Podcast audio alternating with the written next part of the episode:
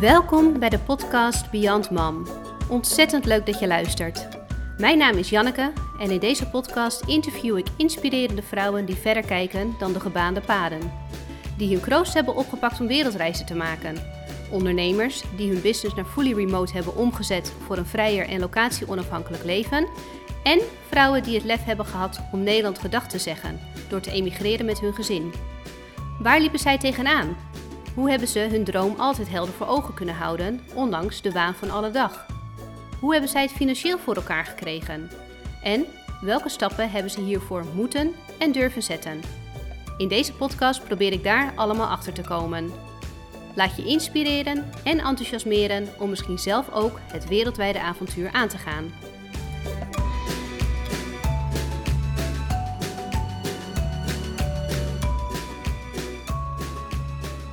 Vandaag heb ik Ilona te gast, een minimalistisch inspirator, moeder van Filou van 8 jaar en gepassioneerd ondernemer.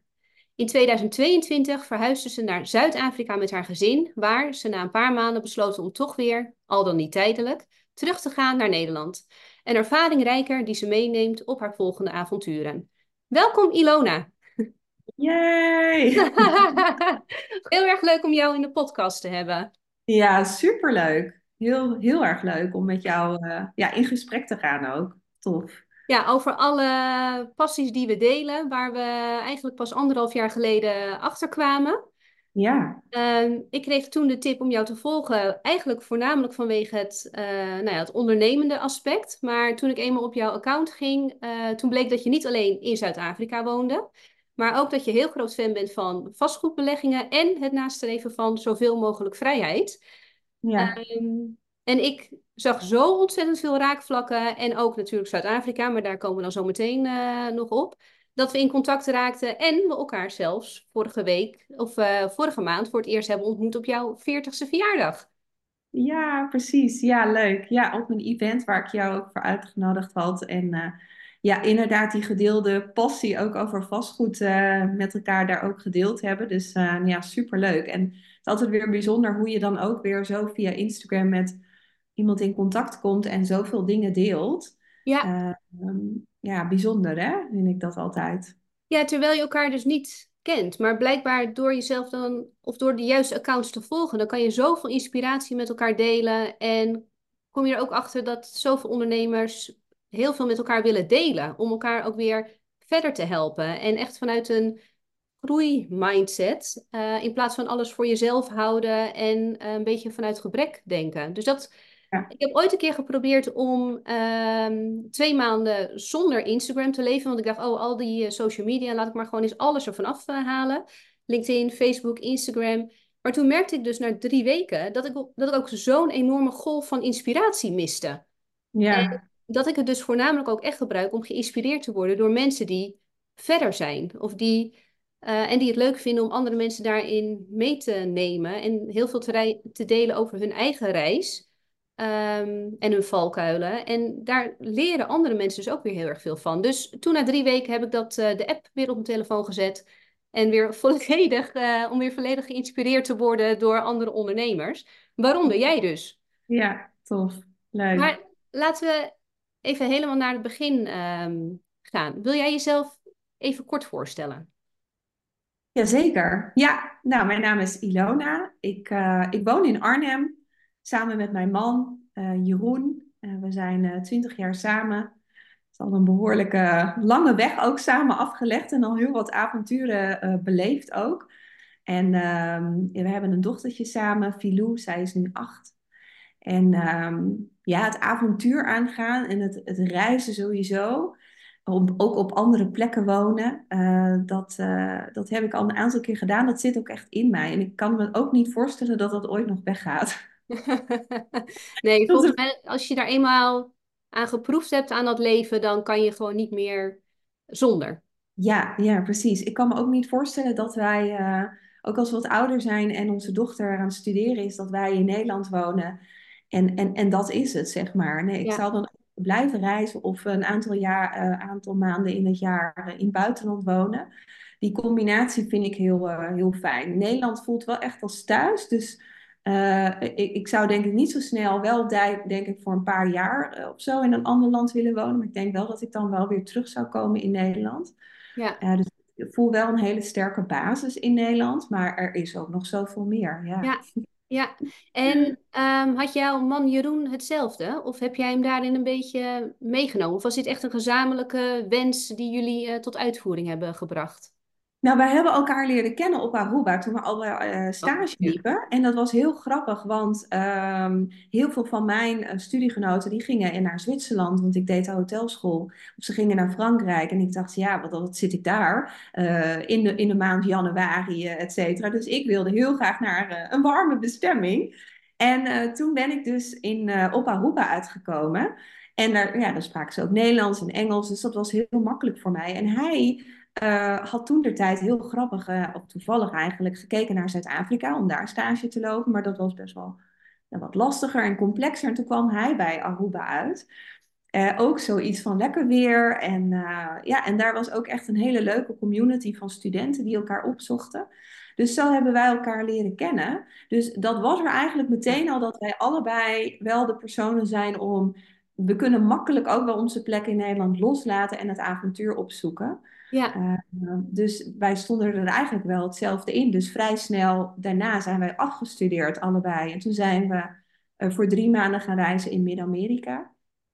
Uh, dus dat was natuurlijk ook fantastisch om zeg maar dat hele nou ja, afstuderen soort van te vieren. Zo van, ja. we, nou, we zijn klaar en we gaan gewoon drie maanden op reis. En dan kom je natuurlijk ook van alles tegen. Zeker in landen als Guatemala en Belize. Nou, je komt van alles kom je tegen daar.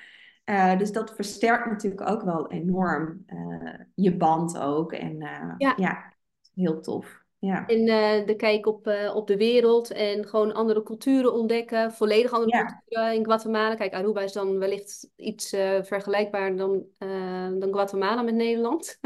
ja, ja, precies. Um, en, maar voordat je besloot om stage te gaan lopen in Aruba, heb jij, ben je ook zo opgevoed met dat reislustige? Uh, nou, wel in die zin dat uh, wij gingen wel ieder jaar uh, sowieso wintersport. Dus we, we waren wel zo'n gezin en ook een familie die, die ook wel dat opzochten. Lekker buiten zijn en actief zijn. wij gingen ook heel vaak of naar Oostenrijk de bergen in, of we gingen naar Zweden, Noorwegen gingen wij vaak ook. Dus het ook wel de natuur in. En wij gingen nooit naar dezelfde camping of iets. Dus we hadden een caravan en wij gingen altijd naar een andere plek. En mijn vader vond het ook heerlijk om nieuwe plekken te ontdekken en dat uit te zoeken. En um, ik had familie in, uh, in Canada ook wonen. En toen ik 15 was, uh, wilde mijn vader daar heel graag naartoe. En toen ben ik ook met hem mee geweest. Mijn moeder die wilde niet mee. Uh, maar ik wilde wel heel graag mee. Dus toen ja. hebben we daar ook een rondreis gemaakt. Ja, ik vond het fantastisch natuurlijk. Wauw. Uh, en dat was ook nog in de tijd dat je ook nog bij de, in de cockpit kon kijken, zeg maar. Dus dat was natuurlijk ook helemaal geweldig.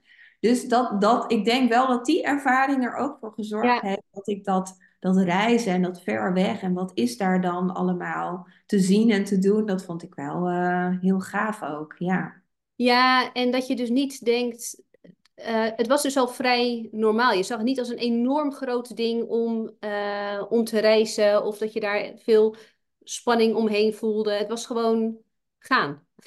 Ja, ja, ja. Mijn, ik denk wel, mijn vader ook al is die dan zelf alleen in Canada geweest, echt buiten Europa. Maar binnen Europa was hij wel, ook toen hij jonger was. En uh, wat ik me herinner, zeg maar ook zonder mijn moeder, was hij wel iemand die ging gewoon, uh, weet ik veel, naar Hongarije of zo. En dan ging ja, gewoon dat soort ja. landen opzoeken. Ja. Uh, wat voor veel mensen niet standaard was. Want dan, ja, dan, mensen gingen gewoon vaak naar dezelfde camping in Frankrijk of zo, of een huisje. Dat deden heel veel gezinnen.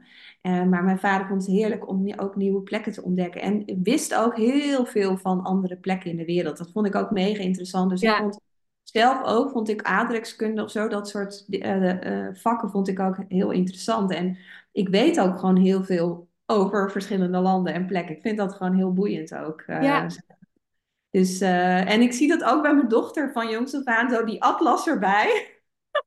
En wat is waar? Zij weet ook al gewoon al heel veel plekken waar dat ligt en uh, waar die dieren leven. En uh, ze is daar helemaal ook geïnteresseerd in. Dus ik vind het heel leuk om te zien dat zij dat ook heeft. Ja, ja Ja, dus wat je nu net zegt met, ehm, nou, als mijn dochter later gaat studeren eh, en dat wij dan een paar maanden ergens anders eh, wellicht eh, wonen, dan wellicht studeert je dochter dus inderdaad, inderdaad ook in Australië, Zuid-Afrika, Ja, omdat de wereld, het is zo normaal voor haar dat de wereld eigenlijk haar nou ja, woonplek is, zeg maar. En dat ze dus niet zo erg gebonden is aan, ehm, aan Nederland. Dat- dus wie weet waar je haar later moet gaan opzoeken ja, precies. Ja, als ze op ja, deze manier opgevoed is en ook dus een opa en oma heeft die ehm, ja. ook veel willen en kunnen vertellen over eh, rondreizen.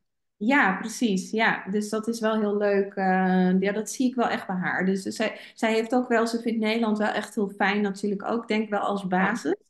En, ehm, maar bijvoorbeeld naar Zuid-Afrika verhuizen, dat, dat, ja, de, de kan ze helemaal van, oh, wat is daar dan? En weet je, dat, ze vindt dat, ze heeft echt een prachtig avontuur beleefd. En ja, we zijn nu bijvoorbeeld mee bezig met een huis in, eh, in Zweden of op Bali. En dan, dan is zij ook wel zo heel makkelijk als je het daarover hebt van, eh, nou, hup, dan gaan we daar twee maanden naartoe. En ze vindt, dat vindt ze allemaal prima. Dat vindt ze ja, super ja. Ehm, dus het, het is niet een kind wat dan zegt eh, van, eh, nou, ik blijf wel thuis en ik wil niet, ik wil Nee, niet. mijn vriendjes, vriendinnetjes, ik wil hier blijven. En, ehm, Nee, ja, ze spreekt ook Engels inmiddels, dus dat vindt ze ook heel leuk. En eh, ja, eh, dus ja, dus ik denk ook wel dat ze daarmee ook wel snel, ook weer op een nieuwe plek met, met Engels natuurlijk ook heel makkelijk ja, weer zou kunnen integreren, om het zo maar te zeggen. Dus ja. En geven jullie haar nu in Nederland dan ook nog extra Engelse les? Of is de Engelse les die ze nu op school krijgt voldoende om haar niveau vast te houden wat ze in Zuid-Afrika heeft eh, geleerd? Ja, we geven haar geen Engelse les. Eh, ik praat wel eens Engels met haar of zo tussendoor. Ze kijkt ook wel Engelse filmpjes. En eh, het, zit- het zit echt wel in haar hoofd. Ik heb ook niet het idee dat we het echt bij moeten houden, want het zit Ja, er zo in. Ze ja. leest wel af en toe ook Engelse boekjes. Ehm, maar het is ook vooral dan, dan, dan, dan schrijft ze gewoon haar eigen liedjes bijvoorbeeld. En dat is dan allemaal in het Engels. En dan had ze laatst had ze het opgeschreven.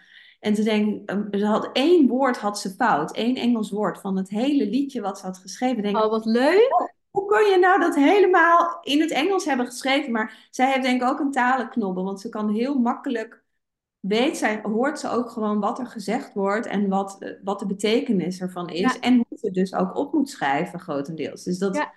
Ja, dat zit er denk ik ook wel in bij haar. Ja, en dat vindt ze dus ook echt leuk. Want als ze Engelse liedjes schrijft, dan vindt ze het ook echt heel erg leuk om daarmee bezig te zijn. ja, ja, ja, precies. Dus ehm, Ja, nou, ja. wij hebben ehm, mijn oudste, dus Olivia, die is nu negen. En zij heeft denk ik exact hetzelfde als uh, Filou. Die, ze vindt het fantastisch en leest ook Engelse boekjes die we dan eh, uit de bibliotheek eh, halen.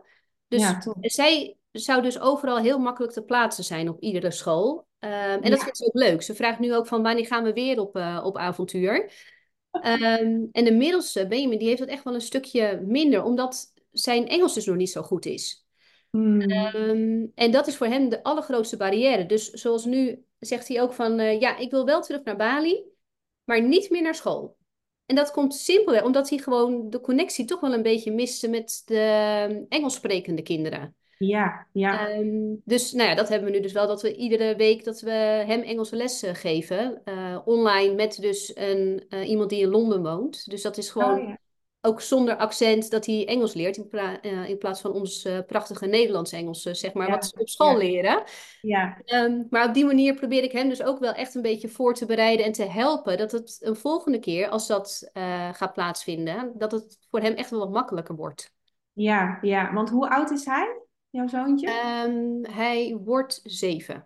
Oh ja, ja, ja. Op, ja, op zich wel een leeftijd waarop je het makkelijk kan oppakken. Maar eh, Ja, ja, dat je wel al in Nederland, dat had Filou dus in, eh, in Zuid-Afrika, omdat zij natuurlijk al kon lezen en schrijven, kon ze daar wel makkelijk Engels oppakken. Omdat ze natuurlijk al wist, ja, bijvoorbeeld ja. dan staat er cat, ja, dat kan je dan makkelijk lezen. Maar als jij nog niet kan lezen, wordt dat Nee, ook lastiger. Dus je kunt het wel makkelijk omzetten.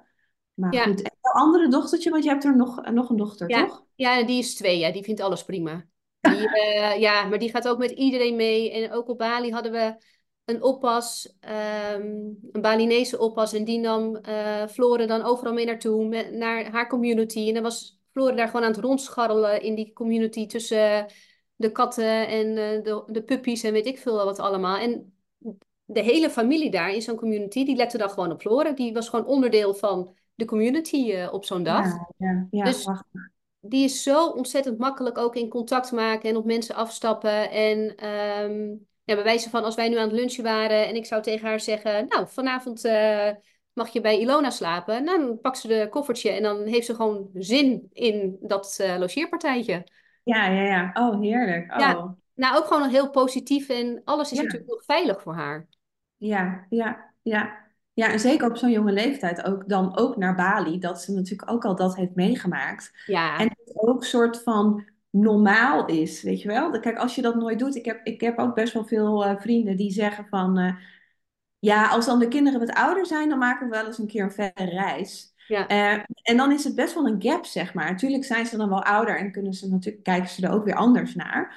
Maar op het moment dat je dat al van jongs af aan doet, zijn ze ook niet anders gewend. Dus, ja, dus het is eigenlijk ook je eigen mindset vaak van, van de volwassenen zelf. Van, die het spannend vindt om dat te doen. En gaat mijn ja. kind het leuk vinden, die vliegreis. En dat zijn vaak je eigen dingen. Terwijl die kinderen vinden het vaak helemaal fantastisch hoor. Dan, eh, Ja, nou, ik denk zelfs hoe jonger ze zijn, hoe makkelijker het is. Want dan is de wereld gewoon nog één groot speelparadijs voor ze. En dan maakt het niet uit waar ze, waar ze zijn. Ja, tuurlijk, Frankrijk, Spanje is ook echt geweldig om eh, te doen. Maar jonge kinderen hoeft geen belemmering te zijn om zo'n eh, grote reis te maken.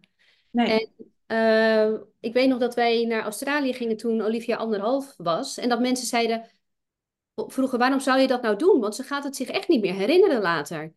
En dat ik dacht, ja, ze hoeft het zich niet per se te herinneren, maar wij leggen hier zo'n enorme basis in haar ontwikkeling. Dat ze, ehm, dat ze zoveel meekrijgt. En natuurlijk van het prachtige weer, dat je non-stop gewoon buiten eh, aan het spelen bent. Maar ook ja, andere culturen, een andere taal. En eh, eigenlijk zaten Roderick en ik meestal in een restaurant met z'n tweeën te eten. Want dan kroop Floor, of uh, en dan kroop Olivia gewoon bij iemand anders aan tafel. Gewoon omdat ze met zo'n open blik, en dan was ze ons waarschijnlijk gewoon zat, zo non-stop uh, met elkaar op reis. En dan zat ze gewoon bij andere mensen aan tafel. Ja, ja, Dus heerlijk. het is, ik denk juist voor de ontwikkeling is het zo goed om veel te reizen met, uh, met kleine kinderen. Ook omdat je veel meer tijd dan voor ze hebt. En um, nou, wat ik zeg, het continu buiten kunnen spelen. Ja, ik, ik, ja. En dan hoeft het niet eens zo ver te zijn, maar zo'n lange reis doet wel echt veel met een kind natuurlijk. Zeker. Ja, zeker als je in een hele andere cultuur zit. Hè? Dus je krijgt met heel ander eten te maken, ander geld, andere gewoontes. Het is ja, wat, wat echt wel verruimend is voor zo'n Ja, uh, voor een kind inderdaad. Dus ja, ik denk ook wel dat uh, als ik kijk naar Vidou, die heeft een hele andere blik op de wereld uh, dan, dan veel andere kinderen. ja, ook omdat heel veel andere kinderen, ook als ik kijk gewoon naar hè, vriendinnetjes in de klas, die heel veel dingen hebben ze nog nooit gedaan of gezien. Dus die hebben daar geen, ja, die gaan, die gaan dan of naar, uh, naar, weet ik veel, naar België, naar, uh, of nu, uh, nu is het volgende week ook weer vakantie en dan gaan ze naar Centerparks of Landal of zo. Wat helemaal, ja, dat, dat is natuurlijk ook prima, dus geen goed of fout. Um, maar hè, wij, gaan dan, wij gaan dan weer naar Zweden nu, maar we gaan daar ook weer skiën. We gaan daar ook gewoon weer de wandelen en het bos in. En je, je krijgt zoveel andere dingen mee ja, dan wanneer je op een park zit waar eigenlijk heel veel voor, voor je wordt georganiseerd en gedaan. En zeg maar kindervermaak is. Um, terwijl het, het echte leven voor mij ook wel daarbuiten afspeelt. Weet je? ja. Dus dat. Um, ja, en juist niet die non-stop entertainment. Nee, ik, ik moest ook net denken aan dat boek. Ik weet niet of je dat kent. Van, uh, volgens mij heet het Jagen, Verzamelen en Ja, Opvoeden. daar ben ik mee bezig. Ja, ja, nou, dat, dat, dat past hier heel goed bij ook. Omdat er dus ook, zeker in de westerse cultuur, inderdaad heel veel van dat vermaak is voor kinderen. Ja, Terwijl uh, in heel veel andere landen, of in de meeste andere landen, uh, gaan kinderen gewoon mee in het dagelijkse leven. Ja, En ook in de community. Dus wat jij net zei over Floren en dat ze wordt opgenomen in zo'n groep. Dat is in heel veel culturen zo. Terwijl wij zijn gewoon heel erg individualistisch hier in Nederland. Dus dat is natuurlijk, ja... Um, dat brengt iets heel anders met zich mee. Dus ja, ik vind het een heel mooi boek ook wat dat betreft. Uh... Ja, ja nou, ik ben op dit moment uh, met vijf of zes boeken bezig, maar dit is er één van, inderdaad. Ja, oh, dat past natuurlijk helemaal bij minimalistische... Dit past helemaal niet bij jouw minimalistische kijk op het leven natuurlijk, dat je dan met nee, zoveel één boek, één boek at a time, hè? Ja. Ja, maar ik merk de ene keer ben ik dus met een spiritueel boek bezig, de andere keer met opvoeden. En ik heb niet iedere avond zin om dan weer helemaal de diepte op spiritueel vlak in te gaan. en dan Oh, denk ik, ja, oh, even wat luchtigers over kinderen of over investeren of eh, nou ja, noem het maar. Ehm, ja. en daarom heb ik een diverse boeken naast mijn bed liggen die dus allemaal nog niet uit zijn. Maar zes is wel een beetje overdreven op dit moment. Dat, eh, die druk ervaar ik wel. Oh ja, grappig. Ja, ik vind het dan heerlijk om het echt in één boek te Ja. verdiepen en daar me ook in te verliezen. En dat kan soms echt wel een, eh, een, een meer businessboek zijn of een wat meer, ja, een, een boek zeg maar, wat, wat meer gaat over, nou, zoals dat jagen, verzamelen en opvoeden. Hè? Dus de- dat, dat nieuwe inzichten geeft. Maar ik vind het ook heerlijk om iets van, eh, hoe heet het, ehm, hoe heet ze? Suzanne Vermeer of zo, weet je wel, Oh dat je gewoon, dat je dat soort boeken, dat je ja, gewoon helemaal zo'n verhaal, dat je denkt, hoe loopt dit af? ja. Ja. Ja. Wat ik daar het fijne aan vond, ik had dus de afgelopen twee, drie jaar, denk ik, dat ik alleen maar boeken heb gelezen voor, ehm, om alleen maar geïnspireerd te worden. Oh En ja. toen was ik eh, de kast aan het opruimen, toen kwam ik gewoon dus inderdaad een literatuur kwam ik tegen. En toen dacht ik, zal ik dat ook eens proberen? Want dit boek wilde ik al heel lang lezen, deze roman, of weet ik veel eh, wat het eh, was. En ik vond het zo fijn om ook gewoon weer heel even in een om mezelf in een verhaal te verliezen in plaats van iedere keer maar bij iedere alinea te denken, oh, dit moet ik onthouden. Oh, dit is slim bedacht. Oh, dit moet ik ook opschrijven. Het was niet gewoon Ja. heel relaxed om gewoon eens een verhaal te volgen. Dus ja, zo'n boek zit er dus ook tussen die zes nu. Ja. Ja. Ja. Ja. Dat is ook heel fijn. Maar ik ga minimaliseren. Ik eh, stop wel even met vier en dan focus ik me nog even op twee. Dat haal ik nu al uit eh, dit gesprek. Ja. Heerlijk. Ja. Want dan gaan we dan meteen even over naar het minimalisme.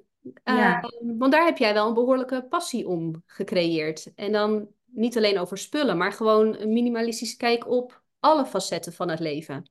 Wil je daar wat Ja. eh, meer over vertellen? Ja, ik denk dat ik ook altijd wel iemand ben geweest die heel goed kon focussen op iets en, en me heel goed kon richten op één ding. Hè? Dus van, oké, studeren, oké, dat ga ik doen. Eh, of die reis maken, oké, dan, dan kan ik me helemaal daarop richten. En dan ben ik ook gecommitteerd om dat, zeg maar, werkelijkheid te maken. Dus dat heb ik altijd wel al gedaan. En ehm, op gegeven moment had ik wel, eh, nou dat was eigenlijk rond de geboorte in het eerste jaar zeg maar van, eh van Pilou, toen ze geboren was. Toen, ehm, toen kreeg mijn man een burn-out en ik had zelf, ik werkte best wel veel en hard ook. En eh, ja, hij was gewoon heel ambitieus en gedreven. Nou, dat zijn we allemaal wel een beetje misschien in de twintiger jaren. Maar toen dacht ik wel, was echt zo'n moment dat ik dacht, wat, waar ben ik eigenlijk mee bezig? Eigenlijk best wel gewoon ja, dat het veel was. En ehm, ook omdat mijn man gewoon dan thuis. Ik, ik, ik, ja, er was ook gewoon wel meer eh, van mij nodig thuis. En toen dacht ik van, oké, hoe ga ik dit, eh, ja, hoe ga ik dit Ja. doen? En toen ehm, ben ik gestopt, zeg maar, eh, ehm, met het bedrijf wat ik toen had. Daar ben ik mee gestopt. Dus wel al als eigen ondernemer was je toen al bezig. Ja, ik was samen met iemand, eh, ik ben daar in loondienst wel gekomen, maar op een gegeven moment zijn wij samen ook een, eh, een, een, business gestart in, in haverproducten. Dus ik werkte deels, eh, werkte ik eigenlijk voor buitenlandse bedrijven, dus die hun product op de Nederlandse markt wilden brengen. Dus bedrijven uit Italië, bedrijven uit Finland, UK heb ik gezeten en Schotland. Eh, dus daardoor vloog ik ook veel eh, hè, heen en weer. En op een gegeven moment zijn wij samen eh, ons eigen merk gestart van Haver tot. En hebben we allerlei producten op basis van haver in, in de markt gezet. Dus die verkochten we bij Albert Heijn, Ecoplaza, Wauw. Jumbo, noem maar op. En we deden dat deels onder onze eigen naam, maar deels ook private label. Dus dan, dan heb je wel zeg maar de producten, maar die worden dan onder de naam Jumbo verkocht Ja. Ja, Uh, dus dat hebben we samen opgezet. En dat heb ik denk ik een jaar of uh, vier op die manier gedaan ook.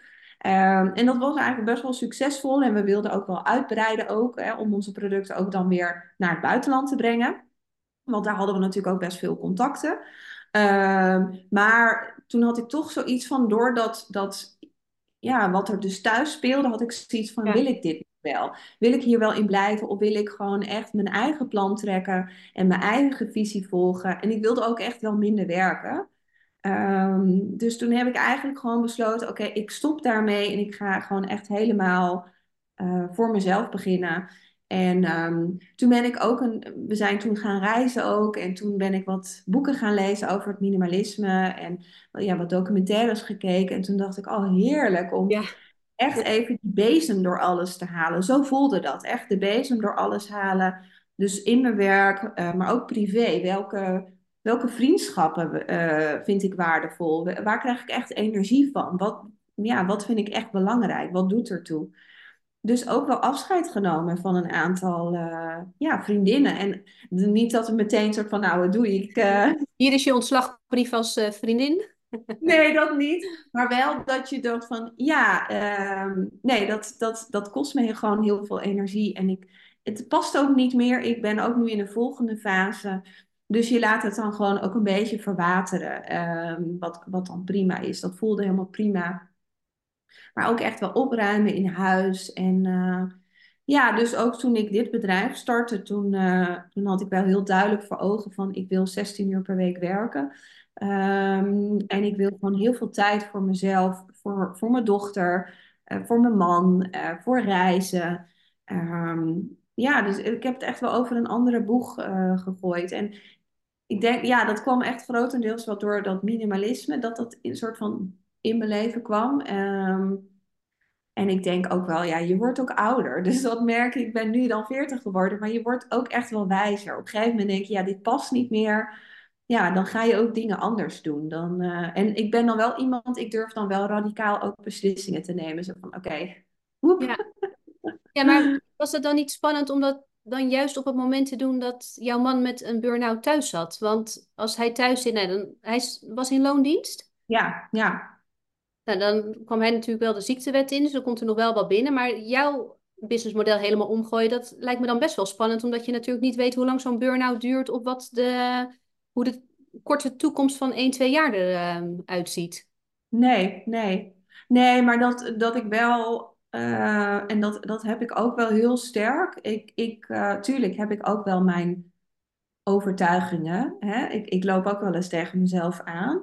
Maar ik heb me daar nog, nog nooit laten tegenhouden. Dus ik kan dan heel sterk voelen: oké, dit is wat ik nu wil en daar ga ik voor. En daar ben ik gecommitteerd aan. En ik voel dan ook wel heel sterk dat ik het waar kan maken. Dus dat het ook gewoon een succes wordt. Daar ben ik dan wel van overtuigd. Ja, En dat, dus dan lukt het ook wel. Maar als je erin stapt vanuit onzekerheid van ja, gaat dat wel lukken? Ga ik dan wel genoeg geld verdienen? Want mijn man zit ook thuis. Nou ja, ja, ik, word- ik word dan al helemaal leeggezogen, alleen ja, al bij de gedachte.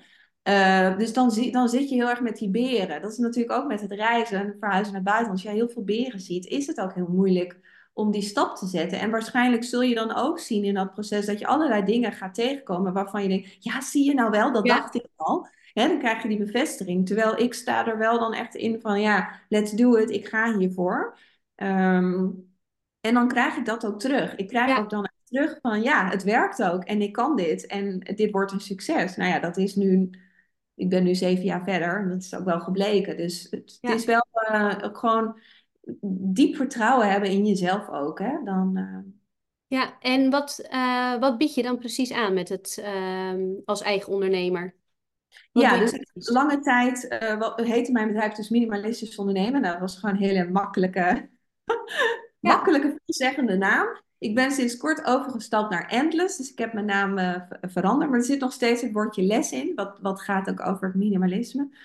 Ehm, en wat ik aanbied is eigenlijk vanaf het begin, heb ik dat al gedaan, is ehm, ik ben eigenlijk gewoon op Instagram gaan delen van, ja, gewoon mijn visie over hoe ik naar de dingen kijk en eh, je ergens op te kunnen focussen. Hè? Niet, eh, niet honderd dingen tegelijk doen. niet zes boeken tegelijk Ehm, lezen. Nee, precies. En toen, eh, en dat vonden mensen al heel inspirerend. En, en ook wel inspirerend van hoe ik mijn leven leid. En gewoon hoe ik naar de dingen kijk. Dat mensen zeiden, wauw, gewoon inspiratie.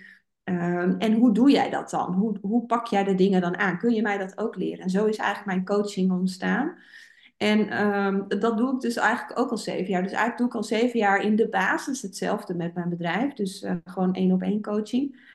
En daar zijn gaandeweg, eh, is er wel eens een boek bij gekomen. En er is een keer een groepsprogramma bij gekomen. En, hè, dus ik, ik blijf natuurlijk wel spelen met dingen die ik leuk vind. En Ja, eh, die erbij komen. Maar in de basis eh, doe ik dus eigenlijk nog steeds gewoon coaching. En help ik vooral eh, ondernemers die, ehm, ja, die, ge- die, die makkelijk ook, net als denk ik een beetje als mezelf, hup, schouders eronder en gaan met die banaan. Ja, ja. Ja, ze moeten wel echt al de drive hebben om, nou, ik ga er helemaal tegenaan.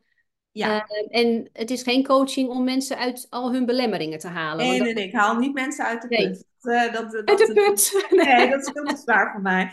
Nee, Ja. het is wel, wel mensen die gewoon al wel ondernemen of uit het bedrijfsleven komen en, en willen gaan ondernemen. Dus ik heb ook wel eens starters, maar die hebben dan echt wel een goede functie al in het bedrijfsleven geha- gehad. Dus die hebben ook wel gewoon daar al best wel veel dingen gedaan. Ehm, nee, het zijn vaak wel stevige vrouwen die ook gewoon weten, dit is wat ik in mijn mars heb en daar wil ik voor gaan. Dus het zijn ook wel vaak daadkrachtige vrouwen. Ehm, en ook, maar daardoor dus ook wel vrouwen net als mij, die dus soms ook wel daardoor snel ook wel weer in dat werk, zeg maar, schieten van, oh ja, dit nog even doen, of dat, of dat is ook een leuk idee. Ja, Ehm, dus dat harde werken komt ook wel om de hoek kijken.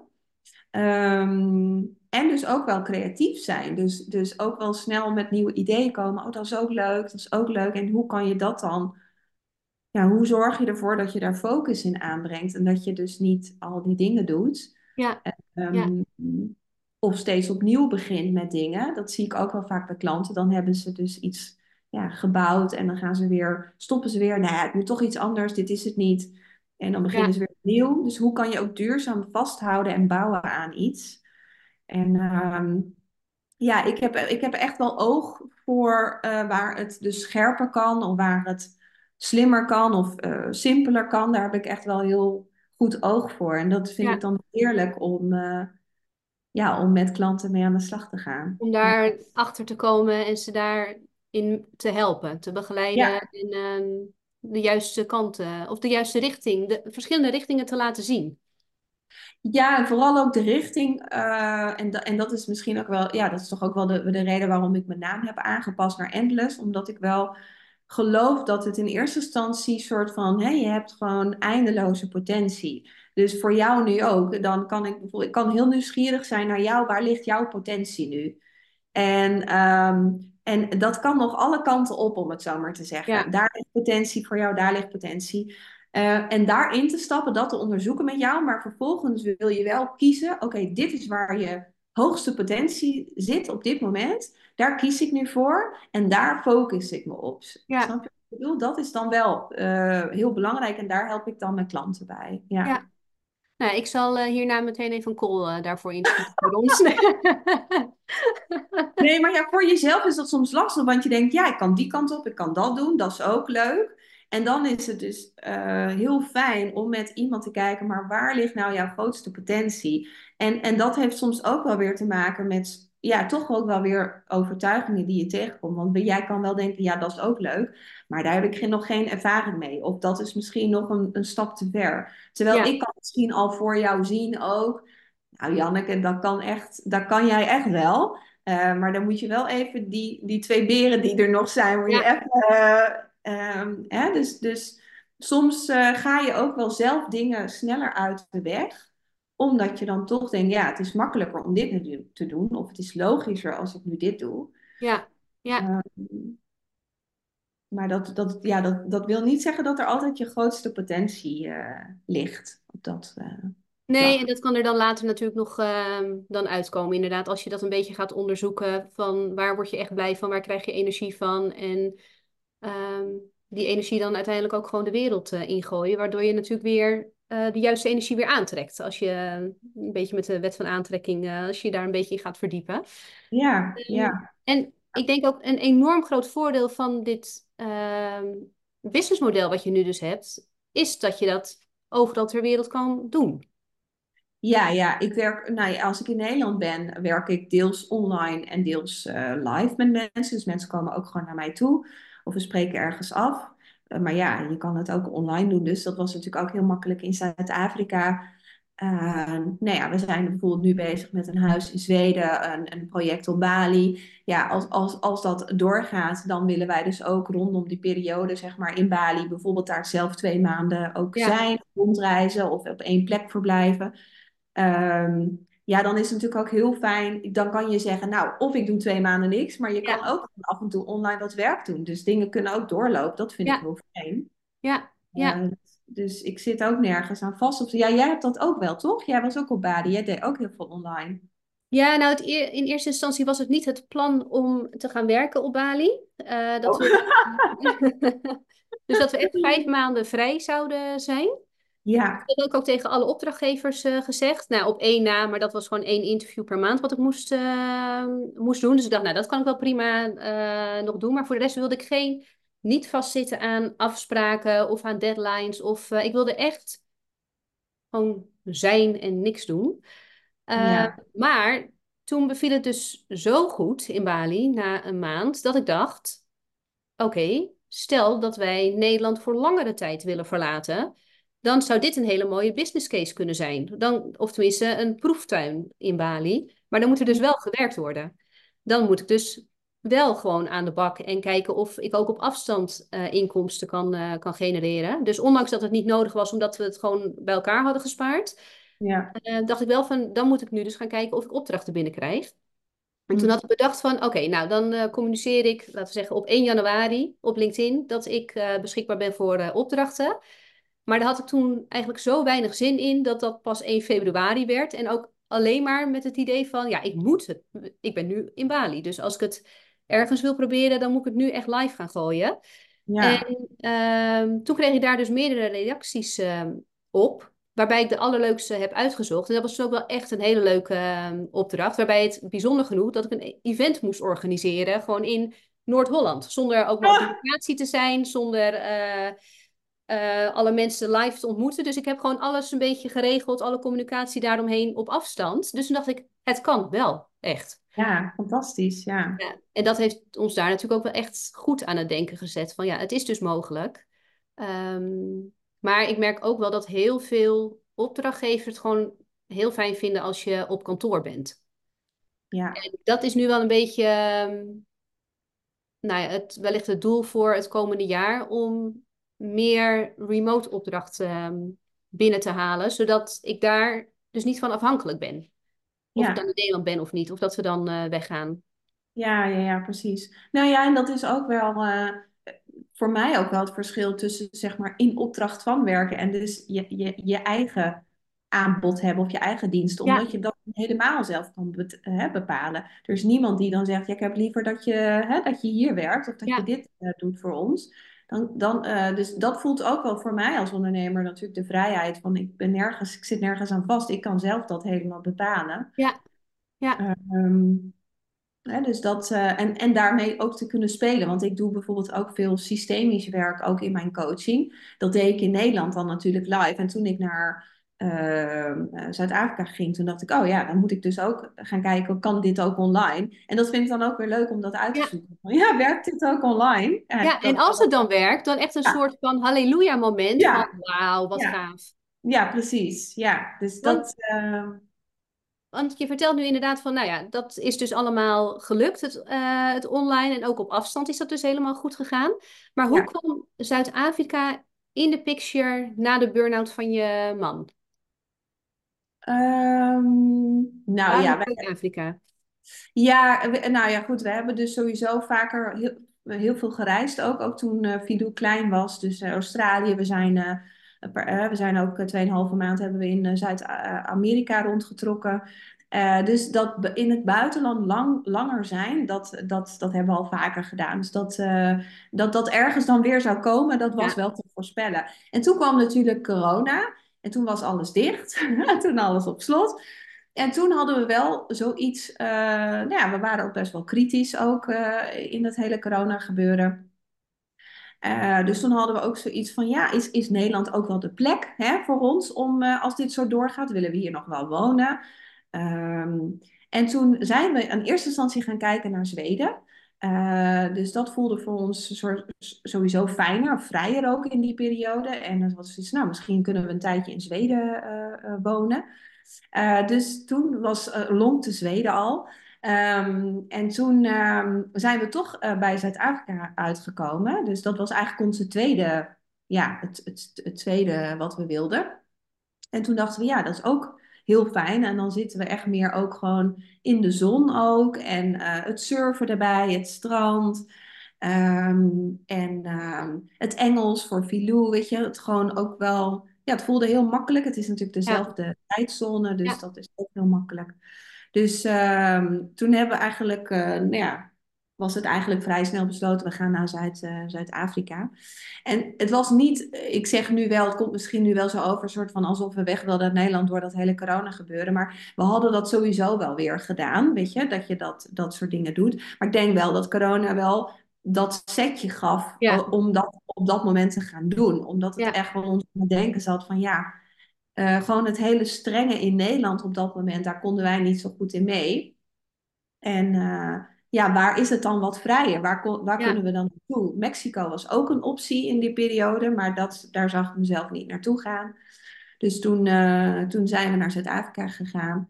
En toen was inmiddels wel, toen op het moment dat wij gingen, dat was voor jullie misschien ook zo in Bali, ik weet niet, maar toen was het alweer ja, best wel open en weer, eh, dus wij konden ook met gemak naar Zuid-Afrika. En in Nederland speelde dat ook niet meer zo'n grote rol.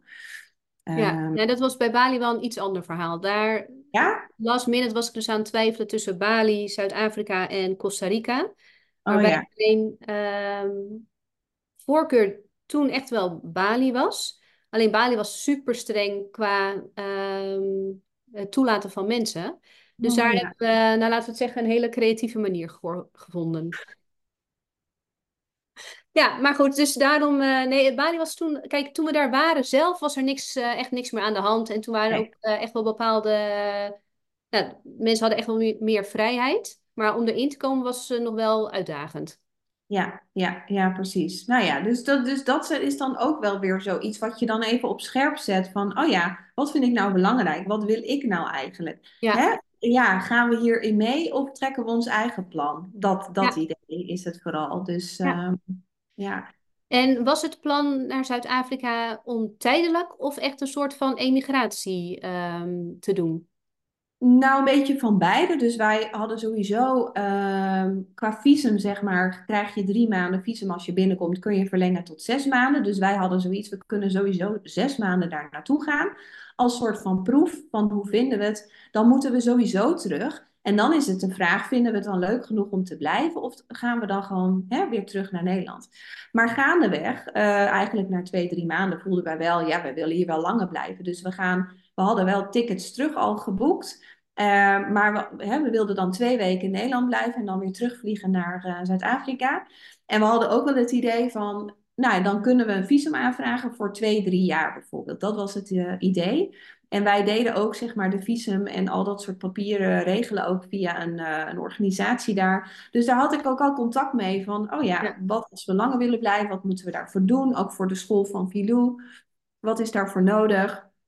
Um, dus nee, dat, de, wij hadden daar zo uh, twee, drie jaar willen wonen. Dus niet voor altijd, maar ja, uh, twee, drie jaar hadden wij uh, superleuk gevonden.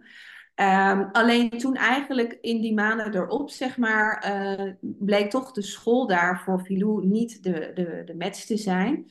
En hebben wij besloten haar van die school te halen en thuisonderwijs te geven. En daarvan hadden we wel zoiets van, ja, dat is leuk voor drie maanden, ja, maar dat gaan we niet uh, hier twee, drie jaar doen.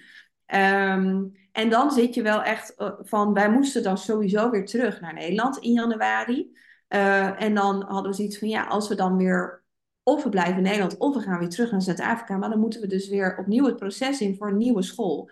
En ja, dan is het maar de vraag of dan die nieuwe school wel de plek is voor haar. ja, Terwijl zij wel heel sterk zei, mijn dochter dan van, ja, ik wil eigenlijk gewoon weer terug in Nederland op school. Uh, omdat ze dus een beetje, toch een beetje een soort van trauma-ervaring had opgelopen. Dus ja. haar voelde het gewoon goed om terug te gaan naar Nederland. En ik dacht, ja, ik wil haar ook niet opnieuw in een tweede uh, trauma-situatie Nee, brengen, zeg maar. nee, Uh, dus ja, voelde het voor ons heel goed om gewoon terug te gaan en te kijken van, weet je, we gaan weer terug naar Nederland en vanuit daar zien we wel gewoon wat er weer op ons pad ja, komt, zeg. Dus ja. het, um... en Want, natuurlijk vind ik het af en toe nog wel jammer hoor, dat, dat ik denk van, ja, we hadden daar zo twee, drie jaar kunnen wonen en um, mis ik ook wel bepaalde dingen. Maar het was ook niet zo, weet je, je stapt er ook wel weer in een avontuur. En uh, ik kan dan ook weer makkelijk switchen. Er komt ook weer een nieuw avontuur. ja, Dus ja. ja, en dat is ook, denk ik, een beetje de mindset van accepteren hoe het is.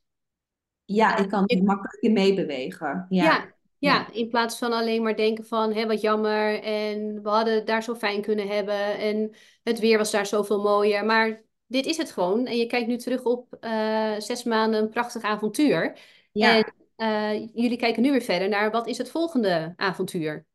Ja, dat hoor ik bij jou ook wel. Dat je, dat je ook iemand bent, zeg maar, die altijd dan weer kijkt naar een oplossing ergens Ja, voor. Dus inderdaad, hoe kan ik online werken? Oh, hoe kan ik, hè? eh, dat, dat, eh, dat, dat proef ik ook wel bij jou. En dat is, die mindset is gewoon, heer, ik vind hem heerlijk. En ik- dat ja, vind ik ook fijn om me met mensen te omringen die die mindset ook hebben. Maar heel veel mensen hebben die mindset niet en blijven dus ook vastzitten.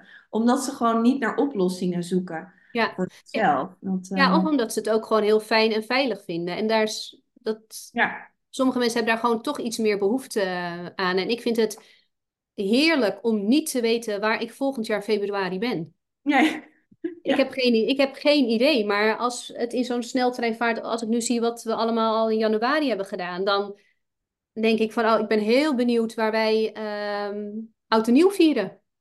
Ja, Ik heb, ja, eh, ik heb nog geen idee, maar ik, ik omarm ook echt wel dat avontuur van het aanpassen van, eh, nou ja, misschien de business of van woonplaats. Of, en als het niet zo is, als we volgend jaar januari nog wel hier in Nederland zitten, dan zal dat ook wel weer een reden hebben. En wie weet wat we dan allemaal wel of niet voor elkaar hebben gekregen. Maar ja, inderdaad, in een bepaalde mindset, ik weet zeker dat we dan heel erg gegroeid zijn volgend jaar. En niet dat ik op hetzelfde punt sta als waar ik nu zit, zeg maar. nee, nee, nee.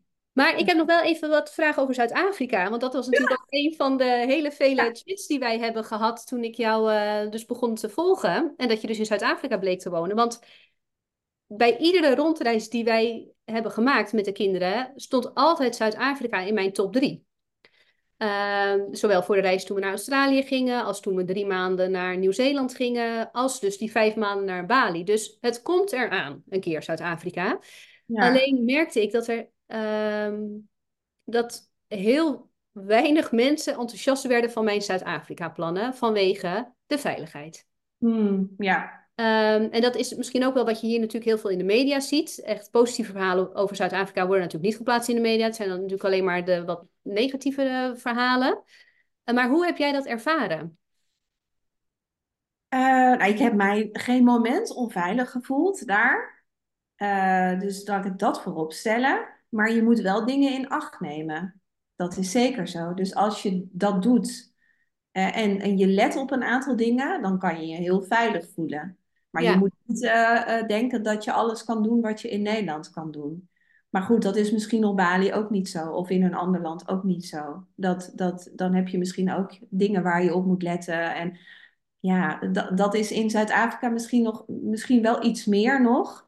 Eh, maar je hebt daar gewoon echt wel heel duidelijk. ehm, ja, wij wonen dan in een dorpje en dat was gewoon zeg maar een witte gemeenschap. ja, En je, je, je rijdt het, het dorpje uit en je, dan is er hup, meteen een township. En eh, langs die township kom je weer in een wit dorpje. En dat wisselt zich er continu af. Dus het ene dorpje is wit, het andere dorpje is zwart, om het zo maar te zeggen. En eh, ja, dat, dat is gewoon heel duidelijk zichtbaar. Dus in dat dorpje konden wij ons vrij bewegen. Daar kon ik gewoon rondlopen, overdag ook. Ehm, ik kon naar een koffietentje, ik kon naar het strand in mijn eentje. Ik kon ook gewoon over dat strand lopen. Uh, maar op een gegeven moment is het wel, dat zegt ook iedereen, tot die boomstam moet je lopen en da daarna niet meer. Want dan kom je in het gebied waar dus die township ja, aan ligt, zeg maar. En dat wordt dan ook wat, uh, uh, daar komen gewoon minder mensen.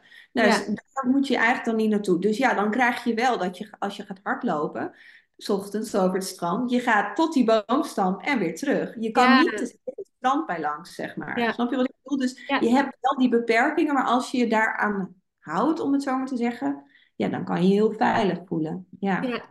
Nou, ik heb ehm, een minor heb, vanuit de hotelschool. En ik hoor nu net aan het begin dat jij ook de hotelschool hebt gedaan. Ik wist niet eens dat we dat ook hetzelfde hadden. Ja. Ehm, maar ik heb dus een minor van vier of vijf maanden in Zuid-Afrika gedaan. Mhm. Ehm, en toen ben ik dus volledig verliefd geworden op, ehm, op dat land. En heb ik ook weinig meegemaakt van onveiligheid, behalve dan dat de mensen om mij heen, zoals eh, de politie, die waren daar veel meer mee bezig. Dus ehm, als ik wilde hardlopen, of dat ging ik dus doen, eh, rond vier of vijf uur, rond schema, ehm, dan werd ik wel opgepikt eigenlijk door een soort van politieman van wat denk jij hier nu eigenlijk te gaan doen? En ik denk dat we in die periode ook gewoon wat minder ehm, tips kregen waar we echt rekening mee moesten houden. Want als iemand had gezegd, ga niet in de schema hardlopen, dan had ik dat natuurlijk niet gedaan. Ehm, maar het echte gevoel van onveiligheid heb ik daar dus nooit gehad. Alleen werden we dus af en toe gewezen door een politie als we, of we hebben ook wel eens ergens vastgestaan eh, zonder, eh, zonder benzine. Ehm, en was het voornamelijk de politie die een soort van in paniek was van, wat doen jullie hier stilstaand? Ja, dacht ik, oh ja, misschien, we waren natuurlijk ook nog jong, dus wat uh, naïver. Maar nu vraag ik me dus af, nu ik er weer opnieuw heel erg graag naartoe wil, ben ik nu nog steeds zo naïef om daar naartoe te willen. Maar ja, volgens mij de mensen die daar hebben gezeten of die daar nu zitten, de Nederlanders, ja. die ervaren dat helemaal niet zo. Nee, het is, het is vooral, zeg maar, je moet even weten welke gebieden je, zeg maar, vrij kan rondlopen, om het zo maar te zeggen. Dus er zijn ook gebieden waarvan ze zeggen, daar moet je overdag, ja, het is niet handig om daar te ja, lopen. Maar het hoeft ook niet, want er zijn genoeg andere gebieden waar je overdag kan lopen. Dus, ja, hè, dus, eh, dus dat kon in het dorpje waar we woonden, maar je kon ook gewoon de auto pakken naar een ander dorpje. Of eh, je ging daar surfen, dan gingen we daar koffietje doen of daar lunch. Je hebt zo, zo lekker eten, zoveel leuke thee heel veel mooie natuurgebieden waar je gewoon heerlijk kan wandelen.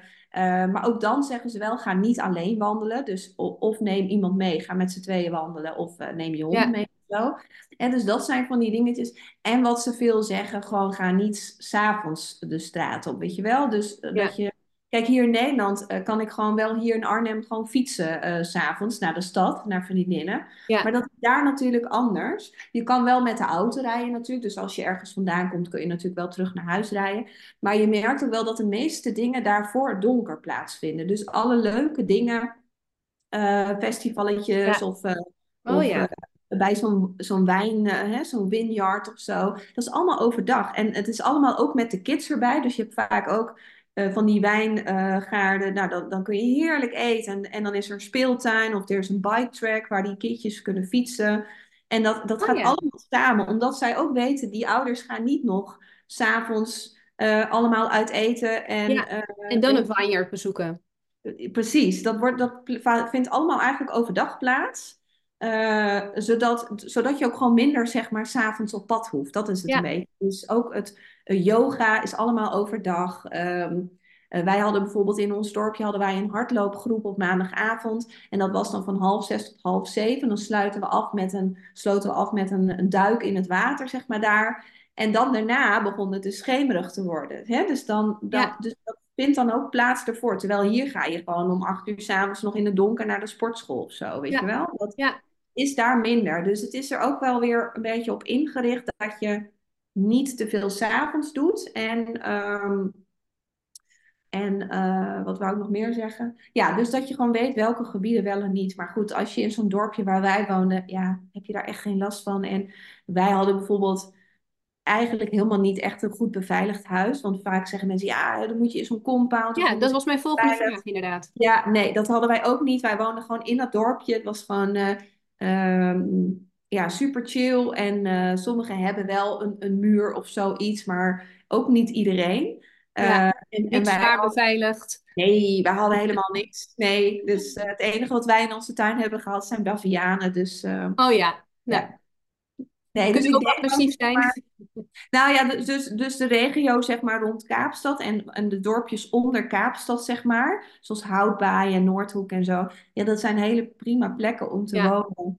En um, Ja. nee, je echt niet onveilig uh, te voelen. Zeker niet. Nou, dan, ga ik me, dan blijft hij gewoon nog op mijn lijstje staan voor uh, wellicht de volgende keer. Ja. Uh, laten we nog heel even verder praten over. Je hebt Zweden nu een aantal keer laten vallen. Want eigenlijk hebben we nog superveel onderwerpen om over te praten. Maar jij uh, moet zo meteen je dochter ophalen van, van school.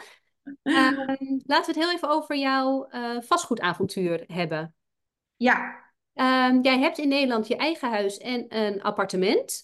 Mm -hmm. um, hebt een aantal jaar geleden jouw eerste recreatiewoning aangekocht. En Ja. vorig jaar heb je mensen eigenlijk negen maanden lang online meegenomen in jouw reis naar de aankoop van een tweede recreatiewoning in Nederland nog. Ja. Um, en daarnaast heb je nu een soort van, ja, wat noemen we, drie-vier spoor naar Zweden of naar Bali. Wil je daar wat meer over vertellen? Wanneer is dat begonnen en uh, wat heeft het je tot nu toe opgeleverd? Ehm, nou, toen ik dus dit bedrijf startte, zeven jaar geleden, was ik dus hè, wel heel erg gericht op die, die 16 uur werken. En ik was ook wel meteen van, oké, ik wil potjes maken en ik wil iets van een tiny house. Dus dat was mijn doel op dat moment. Ik ga zoveel mogelijk geld uit mijn bedrijf halen, dus mijn kosten heel laag houden, dus heel dat minimalistische. En ik ga zoveel mogelijk geld uh, beleggen en voor me laten werken. Dus dat, die strategie had ik meteen. Toen ben ik inderdaad een potje gaan maken voor een, tiny house. Nou is dat best wel lastig in Nederland om je eigen tiny house te bouwen en daar te gaan wonen. Hè? Dus om echt, echt erin te gaan wonen. Dus op een gegeven moment merkte ik van dat wordt hem niet. Laat ik gaan kijken voor een uh, vakantiehuisje. En toen heb ik in uh, eh, 2020, dus dat was in hetzelfde jaar, heb ik... Uh, met eigenlijk de potjes die ik heb opge, opgebouwd, het vermogen, heb ik een appartement gekocht inderdaad. En een, een recreatiewoning. En die ben ik gaan verhuren. En toen merkte ik eigenlijk vrij snel dat ik veel meer kon verdienen aan die recreatiewoning dan aan dat appartement. Toen dacht ik, oh, dit is interessant. Uh, dus toen, nou, toen zijn we dus naar eh, Zuid-Afrika gegaan. En toen we terugkwamen, toen dacht ik, oké, dit jaar wil ik een tweede uh, vakantiewoning gaan realiseren. En ik ga mensen meenemen die dat ook interessant vinden op mijn reis en hoe ze dat kunnen doen. Want ik had natuurlijk al de ervaring van mijn eerste huisje. Um, dus dat heb ik vorig jaar gedaan. En ik heb in de vorig jaar zomer ook mijn tweede huisje gekocht, uh, gerealiseerd ook. Dus superleuk. En uh, ja, ondertussen ben ik natuurlijk ook gewoon weer doorgegaan met mijn potjes. En uh, ook weer dat vermogen en dat, eigenlijk dat geld weer voor me laten werken. Ja. Het is ook een beetje zo'n dat compound effect wat erin zit. Hè? Dus dat zul jij ook natuurlijk wel weten van, van vastgoed in UK. Maar op een gegeven moment is het een soort van sneeuwbouw. Je begint met iets, maar op een gegeven moment, oh, dan kun je daar iets mee. Je kunt dat nog weer voor je laten werken. En dat, dat potje met geld wordt groter. En uh, dus nu zit ik in de fase waarin ik een, een, pot met geld heb eigenlijk, gewoon heel plat gezegd. uh, waar ik van kijk, oké, ga ik dat dan weer in Nederland doen? Dus ga ik dan een derde huisje in Nederland? Of ga ik het erbuiten zoeken? En ik wil ook wel een beetje risico spreiden. Dus naast twee huisjes in Nederland denk ik, oké, ik wil iets in het buitenland. Nou, welke landen, welke markten zijn dan interessant voor mij qua vakantiewoningen? Ja. Dan is Spanje natuurlijk één waar veel mensen uh, over uh, denken. Alleen daar heb ik me wel in verdiept. Maar uh, de, de investering, de aankoop, zeg maar, de aankoopprijs ligt in Spanje wel hoger dan dat ik bijvoorbeeld in Zweden heb. Dus ik kan bijvoorbeeld voor hetzelfde geld kan ik in Zweden twee huisjes kopen en in Spanje maar één. Ja. Dus ik kijk dan heel erg naar de investering om die zo laag mogelijk uh, te houden. En wat dat dan het rendement is, hè, wat, ik er, wat ik eruit kan halen qua verhuur. Ja. Uh, dus dan is, is dus Zweden heel interessant. Dus daar ben ik nu uh, mee bezig voor een, een, huisje aan te kopen in Zweden. En uh, een paar weken terug is Bali op mijn pad uh, gekomen. inderdaad een project voor een, eigenlijk een ja, appartement in, of villa in, in Bali. wat ik ook relatief goedkoop kan aankopen. maar waar wel best wel wat rendement ook op zit. dus die vind ik ook heel interessant. Ja. Alleen Um, de, de Zweedse markt ken ik nu, omdat ik er al een tijdje mee bezig ben. Uh, ik heb ook contact met iemand in Nederland met wie ik gewoon Nederlands spreek, maar die de hele Zweedse markt kent en alle contacten ook. Dus dat is heel fijn. En Bali ben ik nog nooit geweest, dus ik ken het ook niet zo goed daar. Dus ik heb wel nog meer te verdiepen in de markt om um, ja, zeg maar te kunnen zeggen, ik ga dat inderdaad aankopen. Het is nu ja. nog een groot risico voor mij om het aan te kopen. Uh, dan moet ik het echt doen op basis van de cijfers die ik nu krijg te zien. En dat ik ook een aantal mensen heb gesproken van, nou, dat is wel een goede locatie. Uh, maar ja, ik heb er zelf geen beeld bij. Dus, uh, dus daar moet ik met jou misschien nog even over kletsen. Of het een goede... Goede investeringen. Nou ja, het is natuurlijk wel echt booming. En ik denk dat het alleen maar zal toenemen de komende jaren. Als ik nu zie hoeveel mensen daar aan het investeren zijn. En hoeveel projecten daar echt uit de grond uh, gestampt worden. Uh, Wij hebben daar ook wel even naar gekeken. Ehm, maar ik denk dat ik het daar fijner zou vinden als ik er zou wonen voor twee jaar of zo. Mm -hmm. En dat je dan daarnaast misschien één of twee vakantiewoningen erbij doet. Dat je de eerste jaren echt zelf nog goed in de gaten kan houden. Ja. Uh, want er zitten zoveel voor's en nategens uh, daar dat ik dacht, ja, dan zou, wil ik er wel on top of zitten in plaats van zo ver. En kijk, de UK, dat is natuurlijk uh, nou, veel dichterbij dan, uh, dan Bali. Ja. Um, en ik zie nu hoeveel tijd er in de UK gaat en in het opbouwen van het netwerk en precies de, nou ja, de voor- en nadelen weten. Dat ik denk, oh, als ik me nu nog ga verdiepen in een Spanje of in een Bali, dan heb ik er eigenlijk nog een parttime baan bij. Want de UK ja. vergt ook echt heel veel tijd. Um, dacht van nee, ik ga het nu eerst nog even in de UK uh, doen. En dan op een gegeven moment kan ik inderdaad wel naar een ander spoor daarnaast. Maar eerst nu even full focus op de UK. Wellicht het freelance een beetje afbouwen zodra er inkomsten uit de UK komen. En dan met de uren van het freelance marketing, dat ik dan weer uh, me kan verdiepen in een, andere, in een ander land. Want ik vind het wel echt super leuk om op die manier ook inkomsten te genereren. Ja. Um, dus ik snap helemaal dat jij denkt van nou, laten we nu de focus maar heel even op Zweden houden, want daar ken je nu ook wat mensen die alles al weten, die je daarin een beetje kunnen begeleiden. Dan dat je, ja. nou ja, misschien in, dat wordt dan wel een heel spannend avontuur, zeg maar, Bali, wellicht. Nou ja, dus ik ben er wel mee bezig. En uh, alleen het heeft nog wat meer tijd nodig om je er ook echt goed in te verdiepen. Dus ik, ik heb nu ook wel weer, ik had dus een project, uh, hè, het kwam voorbij. Nu inmiddels ben ik ook, ik heb van de week, uh, zat ik om zeven uur s ochtends met iemand in Bali te bellen. Toen, dan, want dan is het dan twee uur s middags. Ja. Dus je moet ook even wennen aan die tijden. maar er waren ook twee hele toffe projecten die hij mij liet zien. Toen dacht ik, oh, die zijn ook heel interessant. Um, dus zo gaandeweg kom je ook, leer je het ook beter kennen. En ook, uh, ook de regels daar, hè? dus qua belasting, maar ook qua uh, het kopen van een woning gaan daar ook anders dan in Nederland en ook anders dan in Zweden. En ja. uh, ik heb wel eerst ook wel het, een beetje wat meer het pla totaalplaatje nodig om ook te kunnen zeggen, dit is een kans en die gaan we pakken. Ja. ja. Nu zijn het nog, is er nog te veel lichter open om een goede beslissing te kunnen nemen. Ja. Maar dat het een markt is die ik interessant vind en dat ik mijn ogen erop richt, dat, dat is er wel, zeker. Dus, uh, dus ik, ik, ik leg ook even andere landen, uh, focus ik me ook niet op. Dus het is echt Zweden en Bali wat ik dit jaar gewoon wel wil realiseren.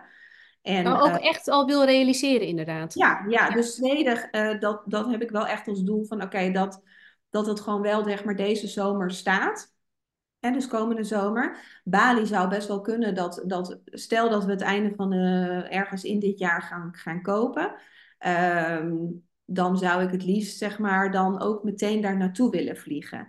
Hè, dus ja. dan, uh, althans wat ik heb begrepen, kun je wel, zeg maar, de eerste aanbetaling en het contract, zeg maar, kan je uh, online kunnen we dat doen. Uh, maar vervolgens, voor de definitieve overdracht, zouden we eigenlijk daar naartoe moeten.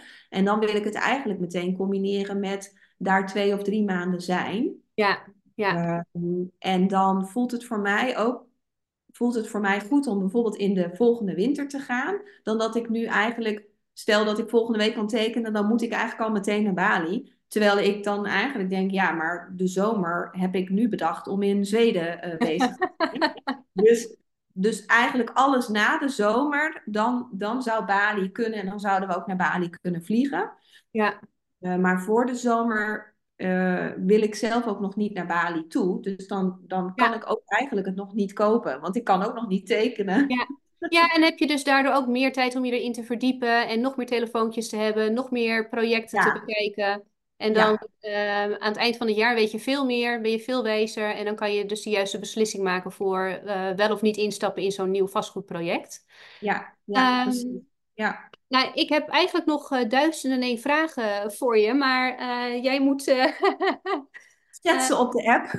ja, ja, precies. Ja, nee, dat is natuurlijk wel een leuk, leuk bruggetje. Want je wij, kan door blijven kletsen, dat is natuurlijk ook wel echt. Ja. Zeker als je dezelfde uh, interesses hebt of dingen dat je denkt, oh ja, dat is ook leuk. En hoe doe dat jij wil ik nog weten en daar kunnen we het ja. nog over hebben. Maar misschien moeten we dan gewoon over een half jaar of eind van het jaar uh, een soort van 2.0 doen om te zien wat is er gelukt in Zweden en Bali en uh, hoe gaat het met het realiseren van de vastgoedprojecten. Ja, ja, nu ronden we hem dan heel even, heel even af en wil ik je heel erg bedanken voor, bedanken voor het ontzettend leuke gesprek dat we, dat we hebben gehad en dat je zo open alles wil, uh, alles wil delen. Waarbij we het nog niet eens hebben gehad dat jij dus echt super open bent, want tijdens jouw event uh, met je 40 jaar deelde je ook gewoon, nou dit heb ik aan omzet en zo verdeel ik het. Uh, zo heb ik het afgelopen zes, zeven jaar verdeeld over deze potjes. Dit levert dat allemaal op. En nu ga ik dus weer verder met Zweden en Bali. Um, Dus daar, die zet ik even op de lijst voor, uh, voor de volgende keer dat we elkaar weer, uh, weer spreken. Ja, ja. Um, voor de mensen die hiernaar hebben geluisterd en die dus enthousiast zijn over nou, de manier waarop jij in het, in het leven staat. Um, ik kan iedereen aanraden om jou sowieso op Instagram te volgen, want daar ook geef je heel veel tips en inspiratie over groei, minimalisme en vrijheid. Ja.